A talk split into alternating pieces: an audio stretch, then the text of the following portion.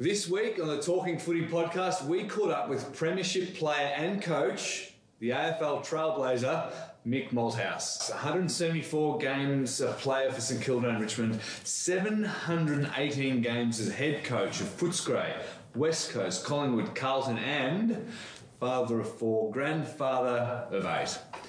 Mick opened up on the highs and lows of his career and amazing life lessons learnt along the way from measures of success to being your authentic self.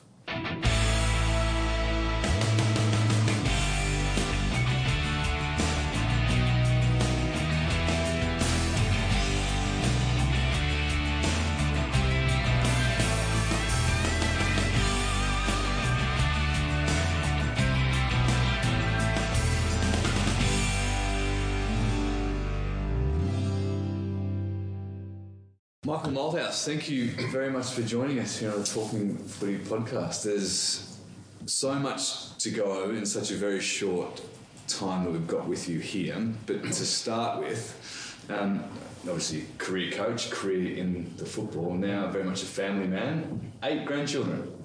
Four children, eight grandchildren, not finished, I don't think. Not that I've got any say in that. What, uh, what was more, or what is more challenging, dealing with the Rat Pack back in the day, or juggling the grandchildren turbocharged on red cordial? Well, the Rat Pack looked after themselves.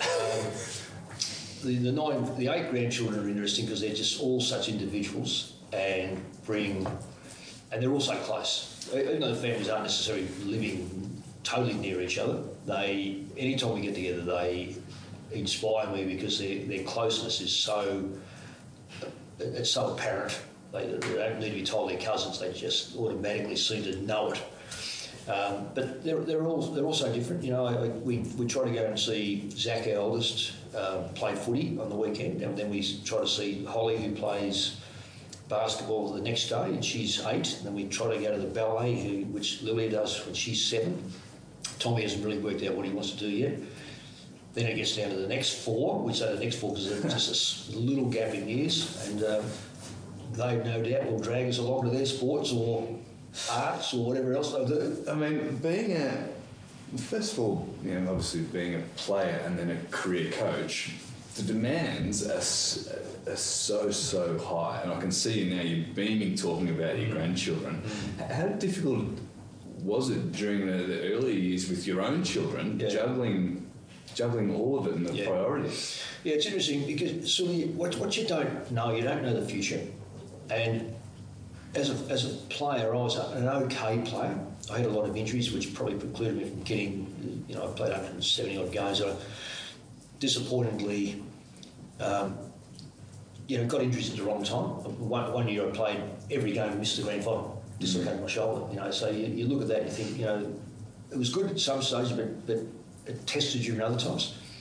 So that testing, you know, we were married early, uh, Nat and myself, uh, 21, and our first child came along at 23, and now that now we're almost better, you know, best friends. So there wasn't a, there was challenges because because I didn't know, you know, football in those days was all Saturday afternoon. So you train Monday, Tuesday, sometimes Wednesday and Thursday, and you work during the during the week. So you're able to engage with your family pretty much.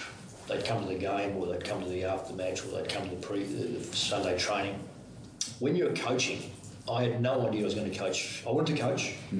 At what level? My level, I I never thought, I never dreamt that I'd ever be a VFL coach. I applied for the Wangaratta Rovers. um, I then applied for uh, Central Districts, and uh, I missed that. So I, I was almost going to go and play again until I got a call from Footscray, which is totally out of the blue. But then you you didn't. I was actually working and coaching, so I had no time for the family. So Nanette was so good, but somehow we managed. Somehow the kids, we Nanette was one of these people that engaged. So if she come to the game, the kids come to the game, and they would stay in the creche, and we and they would meet up after the game, and then we'd go out after the game, and then Sunday, you know, I'd take the kids to the, the Channel Seven or the Channel Ten show that used to be on the Sundays, and then and as they got older, we still I- I become full time, and then I was able to um, go to their sporting events as as often as I could. in the West, because of the travelling requirements, the regret was that you didn't do as near as often as you, as you would have liked. Yeah. But I, I, I quite often um, feel bad about it till you talk to the kids and say, well, and they say, no, we didn't miss out. They understood. They understood, but they say they know they didn't miss out. So it, it makes you feel better when, when you know that they, if they had said, oh, Dad, you weren't at this and you weren't at that, you think, oh my God, has it been worth it? It has been worth it. It's had its price, Yeah. but they're all well balanced. Um, we're still very much a close family. And then, then come back then coach again. Well, they were then engaging in that even further because they'd come to the games and they'd come in after the game and we'd go out during the week and that sort of stuff. As a coach, did that mean that you had a, a greater sense of leniency for your players that had their own Oh, and the families? Absolutely. Very took it, took it totally into, into consideration as best you can. Yeah. Because if they haven't got that as a priority, then they've got a mucked up life. Their, their, their, their football must be second, high second to family. And we, we just, it's like waking up in the morning. You don't say, now let's switch on, we need to breathe to walk around. No, you, you just say, okay, this is the family. Now my football, because if one is influencing the other, both will break down. Yeah. So it's so important that as best you can manage it, give the opportunity. Even my coaches, I introduced way back in the, when I was in the West, we had to have one day off. And I said, one day off's a, a little bit of a misnomer in terms of I'm not working. You are working, but you work on times that suit you. Take the kids to school. Go and have lunch with your wife. Pick your kids up from school. Now, that doesn't stop you doing some you know, work at home or when they go to bed at night. Come to the training on the Friday, if it was a Saturday match, you're fresher, come prepared, but what it did, it meant that they was able to engage with their I families. mean, you, you've, you've seen the entire evolution of the game, you've been involved in it for that long, and, and of course, most recently at Carlton. Is, is the balance skew if? Are the, are the demands on the players and then by extension the coaches, the industry demands too great and creating this imbalance? I think the balance can be out of whack. It can. It, I, I think that you can make. I, I don't know how much time I got here, but I, I look at the. I've studied. I've gone to America and I've gone to England and I've studied the coaches more than the game, as in American Gridiron and, and, and uh, EPL. And, and, and I love both guys, particularly EPL. But I, I asked one coach one day. Um, I said, "What hours do you work?" And he said, "I, you know, was an assistant coach, and they were working later and later, and they, they would bed down on a Tuesday night, be still there all night. And I said, "What are you looking for?" And they said, "We're looking for the, we're looking for there's this. We'll, we'll find if we go through it long enough, we'll find this passage, this play that we need to work on or defend, or whatever the case is." I said, "Ever thought of that? You may be." Looking for a needle in the haystack, and you'll still be there next morning because you're tired instead of being fresh, and then have a, it's a bit like doing a crossword. You, you can't find the word, you can't find the word. You wake up next morning, there it is. And his answer was, "Oh well, if we don't, we don't do that. We're against the norm because everyone else is doing it. But I don't know whether everyone else is right. So, have we have we got the balance right? Players have more seem to have more time. Maybe the Players Association have, have been right in making sure players have got a bit more time. Uh, coaches, you've, you've got to have a good balance to get a good result. That's my opinion. What is a good balance? That's going to be determined on probably club by club. It depends where you are. Yeah. I coached 10 years in the West, and that was very, very difficult because you're travelling a lot of the time. Yeah. And I don't think people really appreciate a travelling team, the requirements. Well, we'll come back to some more of those philosophies and, and your thoughts in, in a second, but just to get nostalgic for a minute, obviously playing career with St Kilda and Richmond, a premiership player at Richmond.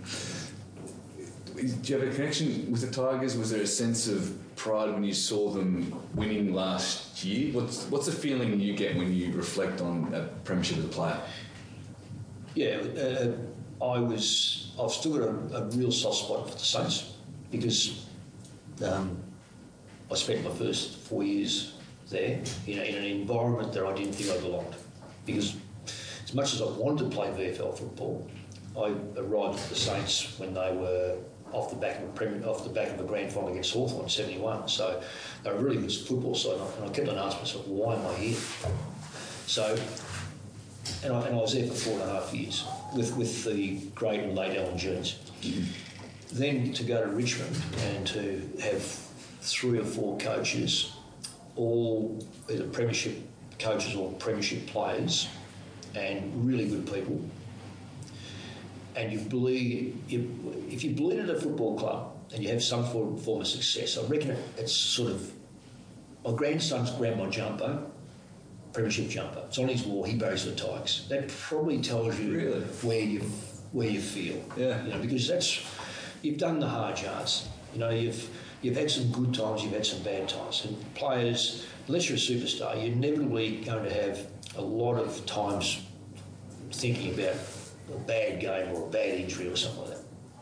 Am, am I right in saying that once you'd finished playing at Richmond, they offered you, or they sort of offered and then took back the coaching position and then reserve coaching? Yeah, it was, it was a really weird situation. I, I never, I actually hadn't thought about that until, because once you, once I got uh, the Footscray job, everything sort of just, you know, my mind just went forward, Yeah. not, not backwards. But yeah, I was, I was offered the, I was ca- called in and um, uh, Dixon, I can't think of his first name. Uh, the, the CEO, uh, the, the, the then general manager said, "Oh look, we're thinking of making you a senior coach." And I thought, "Wow, where's this come from?" Because I, I was keen, but all of a sudden I had this this job, and uh, don't say anything, don't say. Oh no, I wouldn't say anything. Anyway, a couple of days later, oh look, we've we've had we've we've rethought it. You know, it didn't really work out with Francis, and we and you're a player coming into coaching. We just don't want to have public opinion thinking the same. I'm totally different to Francis, the way. Yeah. But and I accepted that because it sort of came out of the blue. But would you be seconds coach? I said, yeah, I'd love to because I am. yeah. Anyway, a couple of days later, they said, oh, look, we can't give you that because you're probably a bit too ambitious for us. And I thought, I've got to be very careful here. But when you say that, I said, I hope you're not thinking that I'd ever. No, no, you know, you. You know, we're not. You're not a stabbing type Yeah. stuff. I said, well, be careful. I mean, that's almost a blessing in disguise, knowing how Richmond sort of transpired thereafter in terms of their coaches. Yeah. Um, it could have been very, very different. Well, it was interesting because then they put Michael Patterson on, and, and I got put on in January, on a very late call up for Footscray, because Bluey Hampshire had it until then he resigned, or was sacked, I don't know what, which. Um, and my first game was against the Tigers. So it was really, it really is. And Ironic. coaching, Yeah. yeah. and coaching against really good friends, really good friends, Robbie Wiley and Mervyn Keane and all Yeah. those sort of blokes, and it was really, it was weird, but you move on very quickly. Of course, that, was a sliding doors moment of sorts. Six years as coach at Footscray, and then over to the West. I was a West Coast fan growing up. Yeah. So those players in that era that, that you were at the helm, um, the Wild West. Interesting. Now, this is an interesting, Sully. I, um, I always took exception to people saying it was a stateside because when I arrived there, we, we were 11th of 14. So we're 11th position of 14.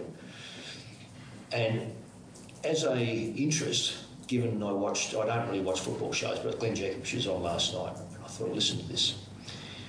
I thought, I'm going to go through the team that won in 92 and see how many players that were already there and how many players I actually recruited. So when I got there, you know, so so when I looked at that side, I think there was not, and I only had 20 in those days, we didn't have 22. I think there was nine players that I drafted. So every one of those players could have been drafted by anyone else. Yeah. So there's, there's nearly half the side were draftees. So so it wasn't a, it wasn't, and I'm going to say this that of all those players, basically most of them, I suppose, were, were, were Western Australian people. Now, but no one was stopping Victorian clubs from drafting Western Australians. In fact, they used to draft them like you couldn't believe. So that's that's one of the things. It's a misnomer, really, that that side was stacked height. It turned out to be a very good football side because in '91, uh, I say unfortunately, I was um, given the role of uh, state coach, state of origin coach. Well, my state of origin is Victoria, but they gave me that job, and we won by a record amount against Victoria, and we had a lot of West Coast players in it. So it was sort of deemed that, but most of those were draftees. Mm. Some of those players I No, think very back good. of um, No. Kemp, Mainwaring, Yeah. Kenner, Yeah, Waterman. Warden, Lewis. Jakovich. Yeah. And you know, the, the great thing about it is they were really good people, really, really decent citizens. I, um, I've enjoyed all my coaching and I've enjoyed all my players, and I'm not going to say but the West Coast because that, that isolates it, but those, so many of those blokes, uh, just little Tony Evans and um, Peter Sumich, uh, you know, there's uh, Troy Ugle, he didn't play in the Premiership, uh, Craig Turley, who played in one, Mitchell White played in one. They're just great people, great people. I, I love talking to them when I get the chance. I, I never chase them down, Yeah. but if I bump, bump into them, I love talking to them. Um, you sort of mentioned. Donny Pyke. Sorry? There's another one, Donny Pyke. Yeah. Good mention. yeah. I mean, you, you touched on before um, Glen Jakovich, and you you went back over the team that you're a part of and that you recruited. You keep all of your football records. I mean, you've got every year you've sort of kept material from No, each. no. No. No, No. wish I had You get rid of it, or what? I mean, I I know some coaches they meticulously sort of keep everything. David I, I wish I, I wish I, if I had, you know, it's funny because when I got the Footscray job, it came so far out of the blue. It never dawned on me to record, to take, to keep, to do anything. I, I've, I've got very little, of anything, left of coaching materials. not, not necessarily a Well, nostalgic person. I believe greatly in history and, and nostalgia, but I've never. I've got photographs and a few things like that, but they're all under, you know, sort of like with my kids or whatever. I said about my jumper that's Yeah, yeah. on the wall with young Zach. I think there's uh, the footballs, you know, the, the you know the sort of the milestone footballs are scattered with all the kids. They've gone out. Uh, no, I, I'm, I'm not materialistic like that. I, I do believe strongly in history, but I guess if you knew that you were going to coach the length, you would probably start to put things aside. Yeah. But I had no idea. I think the longest contract I signed was probably two years. Uh, I, I- look, I'll, I'll stand. It may well have been three initially, perhaps, and I say perhaps. It certainly wasn't three West Coast. It was two, I think. May have been three at Collingwood first up, but then it just went one year or two years best. So you, I never, I never felt secure ever in my coaching. Was that by design? Did, you, you didn't ask for a long-term contract, or the clubs Oh. didn't offer you? did that? not didn't offer, and I and also I'm a pretty insecure person, so I never, I never, I was, I'm one of those people that if it's in your hand and you can wrap your fingers around, it's yours. If it's if it's promised to you and going to be there, and if it's not there, it's not yours.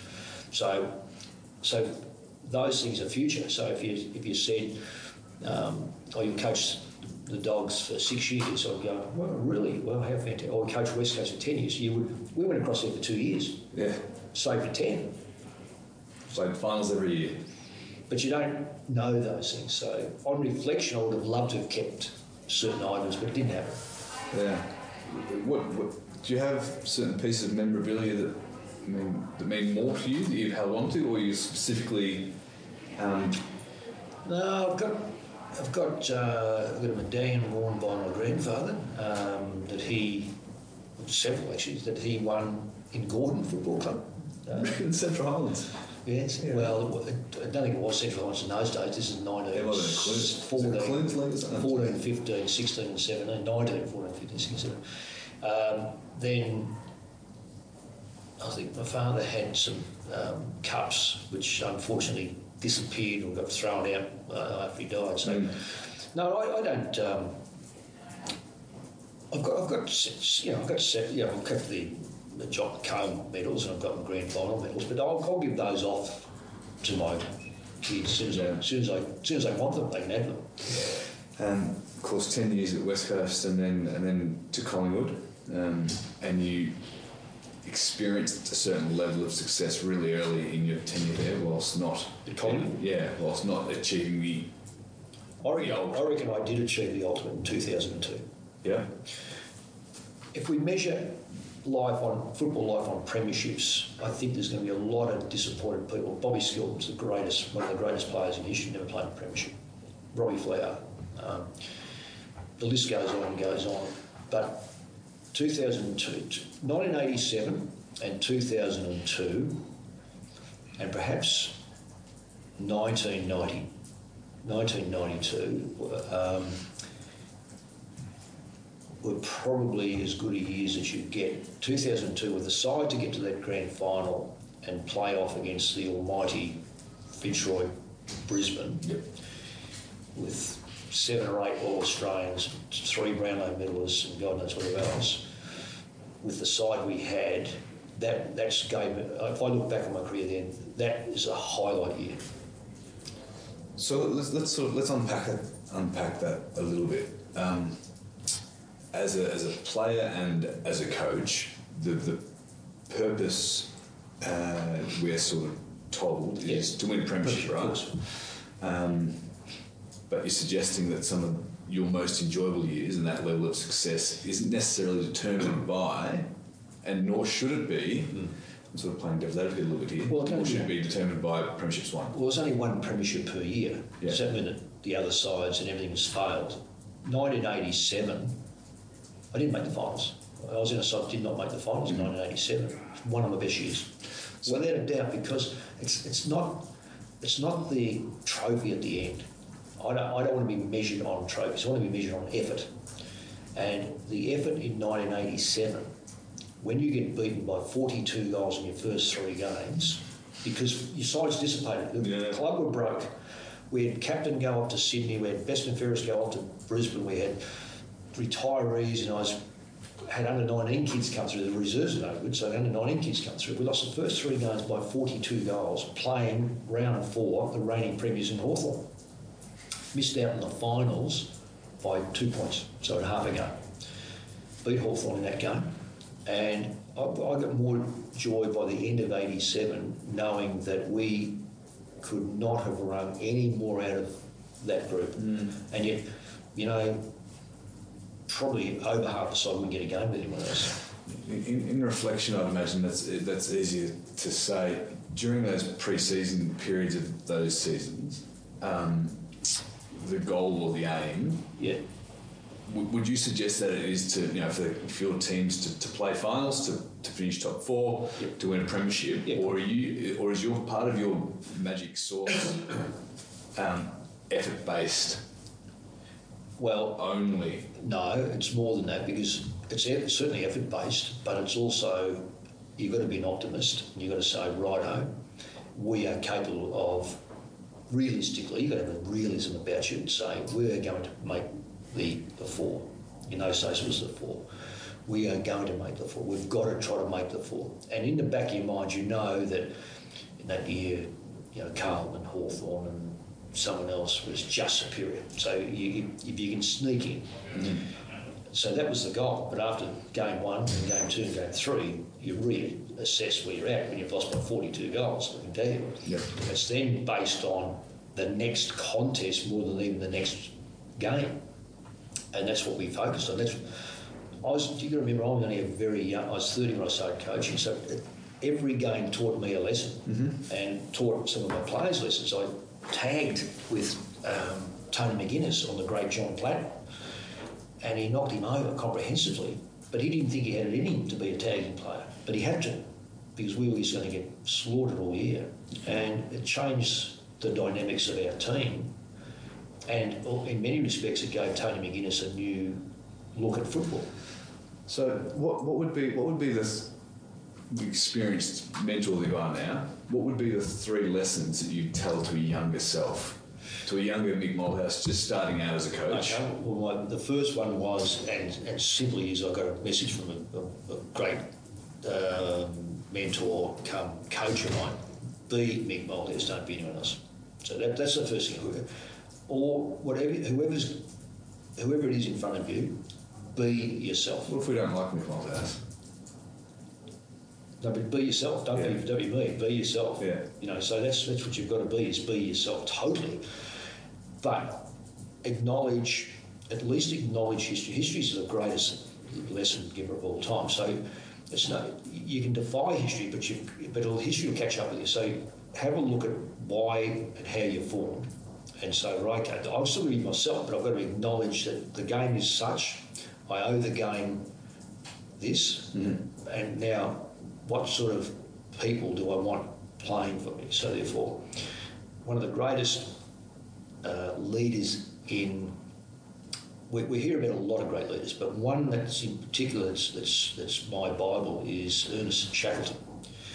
And the only reason why his crew were able to survive because he chose the right people. So if I'm going to say, you said you what, what I think is be yourself for start. Get the best type of person around you. Don't be intimidated by how good they might be and better than you are in certain aspects. Uh, and then, and, and, and finally, is formulate something that is going to be practical for your group and just and run with it, but don't be scared to change it. Yeah, yeah. You, you mentioned um, the advice your mentor gave you. Can I ask who that? That was Alan Jeans. That was Alan Jeans. Yeah. Um, did that? Did you have a mentor throughout the entirety of your coaching career? Do you still have one now? No, I, when I use that, I use that word loosely, mentor. I shouldn't use it because I, I really didn't have anyone that I was dependent on. Uh, growing up, I suppose uh, you, you, you, know you, get your parents and, and, my grandfather came into it. And my father got ill, but basically, I learned from people, but I never had anyone that I I didn't want anyone. Uh, when I look back now, it was more a choice. I didn't want any one person to be. I didn't want to be dependent on Yeah. any one person. Yeah.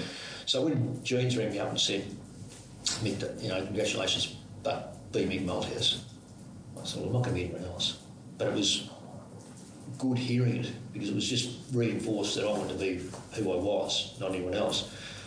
And so I could throw Tommy Hafey in there because he had a profound effect also.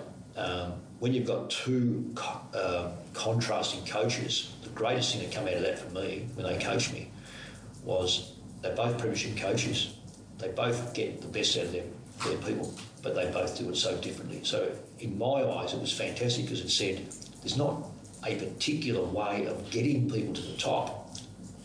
Because if Jeans can get it being a highly defensive coach, and Hafey can get it by being a very offensive coach, then I can sit in the middle and do what I want to do, and we, I can still get there. I don't have to be Jeans, I don't have to be Hafey. Yeah, yeah.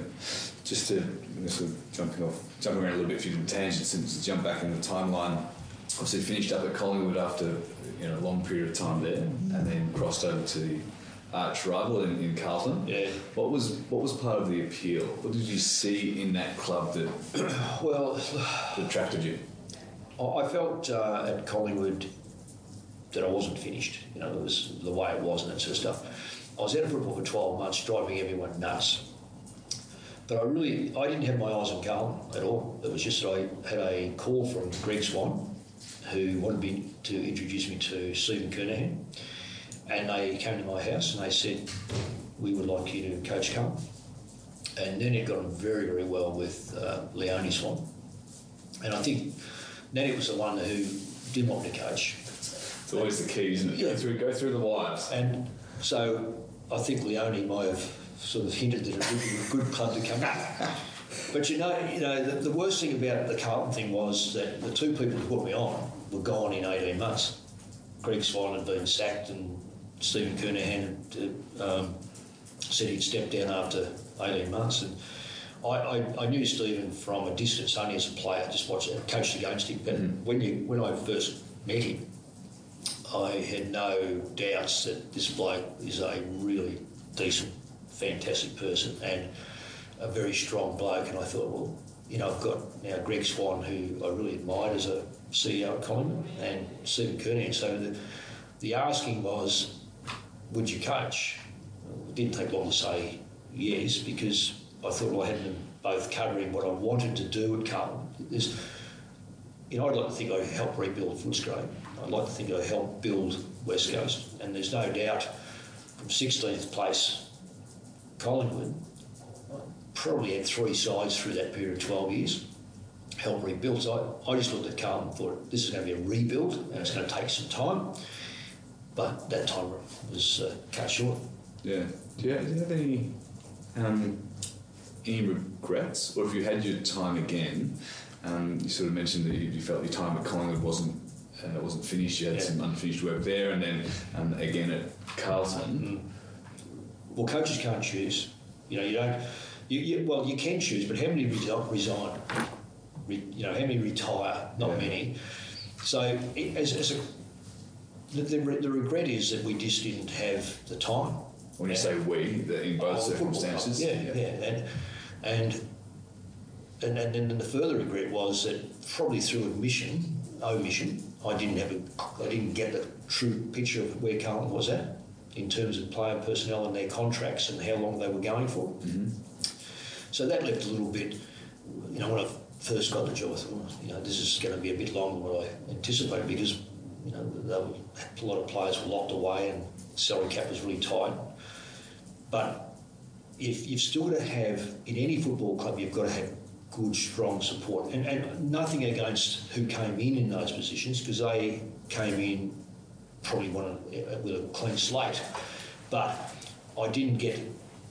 You know, I had great support from Greg Swann, I had great support from Stephen Kernahan because they put you on. Yeah. But when when when your allies disappear as a football coach, you are in a lot of strife. That's just the way it works out. Yeah, and it, it's it, footy's a paradox in that sense, in that it is such a personal Yeah.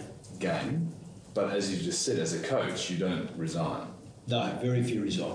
I mean, you just you just don't, right? And so then that, that those personal relationships, and I would imagine it's hard not to take the, the sackings, I guess, or the um, the walking. It, it's hard to take not personally. Well, Is it fair? I, I, yeah, but when, when you're in a game, I, I think one, one thing is for certain, and I was too naive at Footscray, but from there on in, I realised that every coach has his name on a bullet, and it's going to get you at some stage. It just swings around and goes around. So it's going to get you, and you. It's use getting bitter and twisted about it because you just know that the greatest and longest serving coaches have, you know, Norm Smith got sacked by South Melbourne, I think it was, or, or sorry, by Melbourne at one stage, you know, Yeah. so, and he, he he's, you know, marked as one of the greatest, if not the greatest coach.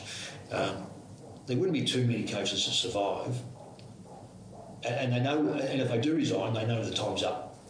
so it's, so it's, it's getting in before the club. They're jumping before. But what you you know, we we we don't we preach loyalty, but we don't overly display it at times, and that's one of the things that when I talk to players, when I was talking to players about staying at the football club or whatever the case was, I never said you have to stay because you know we've been loyal to you. Because you and the next player that comes in you're probably telling him to leave or cut him. So you only you only you've got to get used to the fact that it's a business. You, you hate saying it this but it's a business.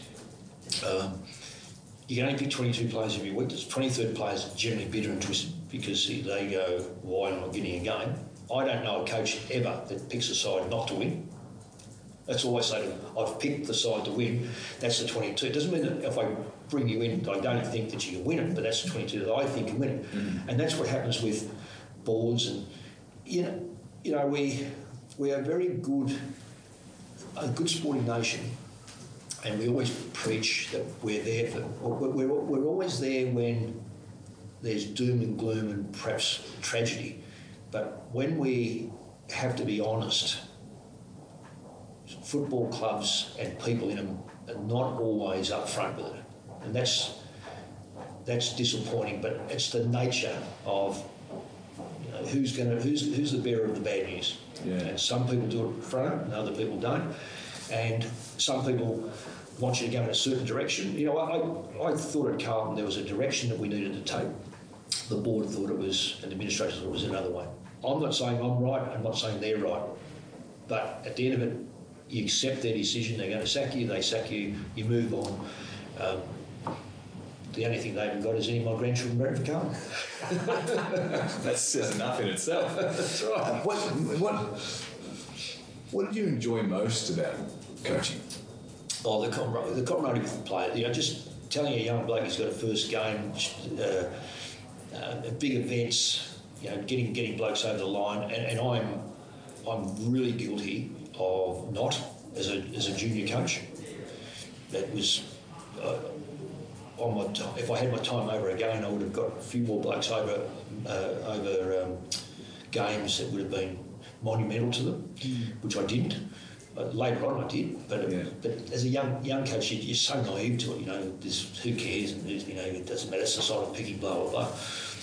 So, like like a bloke like Murray Rance, I think he played 98 games. You know, why couldn't I get him action too? And you know, I got Mainwaring his 200th, and he says that's his that, late Chris. He said that was a, his greatest achievement. Also the premierships. So, Wow. and he and he, and he, had two, he had two knees that fed him. He needed walking sticks to get down the race, and I still got him over the line for his 200th. Why couldn't I have done that earlier? Because you're naive and you you knew. But so, but coaching is all it, it's just absorbs you, and you and the, share, you share the wins, you share the losses, Yeah. you share everything, and and you see young men grow into adults. Conversely, the camaraderie and that growth is what you enjoyed most. What did you dislike? What was what was the one aspect that I think I just think lack of strength at times by people instead of being right up front with you. so dishonesty?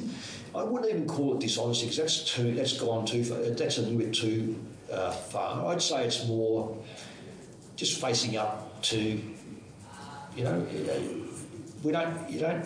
One of the things that you'll always get in a football club is you know when you've won and when you've lost because there will be certain people in the corner talking and they'll turn their back on you as you walk in the room after a game. You know full well they're talking about the result and how you're coaching. I used to say, um, be there for good, be there for bad, and if you've got something, come up and say, Mick, why, you know, why did you make, that move or why this? Now, there's time, places to do that, but I, I don't think everyone's as strong as they should be. Yeah. Who, who did you enjoy coaching the most? For, for, firstly, the, the team, I guess, and then the individuals. Well, I could pick moments for every club, so that'd be unfair to answer one or the other. I, I just clearly thoroughly enjoyed the dogs. Yeah. uh, some of the characters there, and I still run into them from time to time. Uh, it's just outstanding, you know. Um, my, my, Nan, my wife still meets with some of the Footscray girls. And that's going Fantastic. back since the 80s.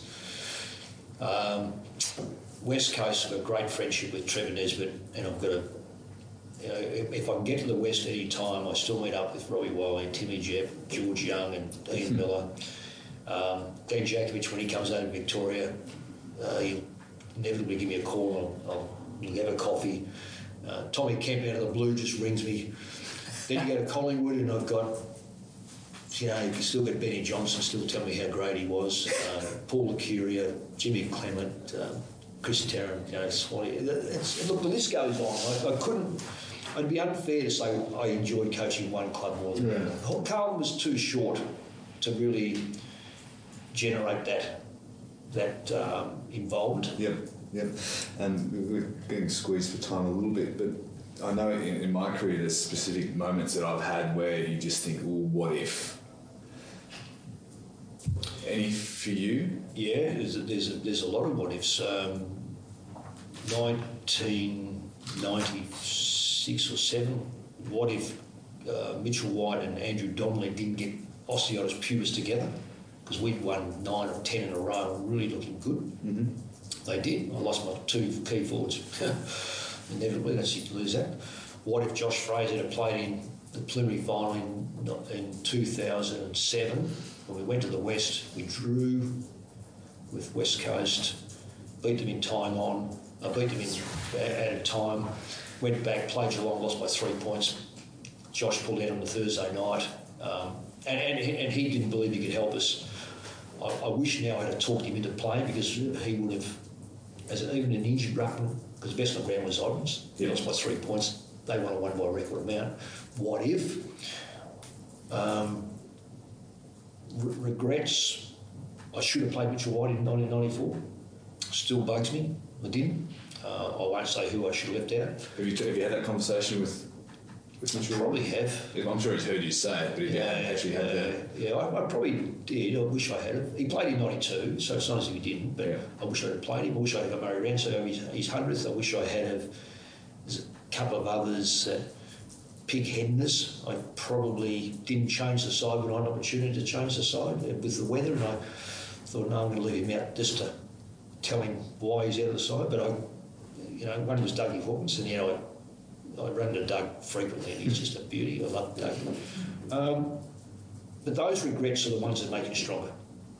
Um, so you, you'll always have regrets. Part of the lessons learned. Mick, we'll wrap it, wrap it up with um, just some word associations. Yeah. The first thing that pops into your mind when I say St Kilda, Feel sorry. It's a it's, sorry. Yeah. Richmond, Love the Tigers. Footscray, Love the dogs. West Coast, Oh, highly professional. Collingwood, Just amazing. Carlton, Um, bit disappointing. yeah. Peter Matera, One of the best. Glen Jakovich, The best. Chris Lewis, Extremely talented, lovely bloke. Chris Mainwaring, Oh, you, you just that. It's that smile makes you melt. What a great bloke he was. Leon Davis, Magic, Scotty Burns, tough as. Paul Licuria. Um, just a beautiful person. Eddie, your wife, Um, passionate.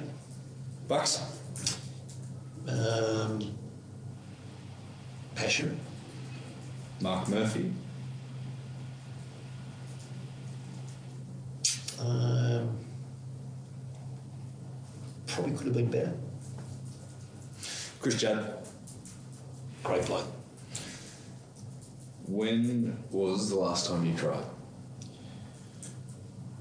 That's a damn good question. Um, I can't. I can't remember. I know I have Yeah. plenty of times, and most of them have been about football. Um, and you have been in the game longer than most. Is there anything you'd change as the game stands? I would, yes. I don't know if this is word association, but uh, we think the game's the best in the world. Of the nine games played every weekend, there's only two or three good games.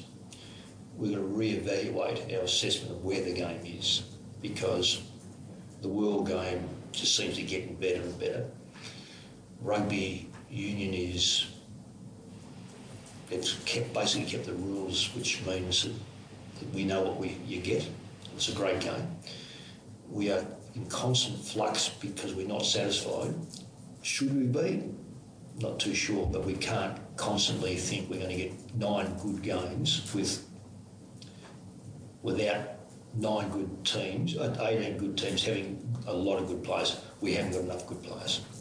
Mick Malthouse, the greatest, longest serving coach of our game.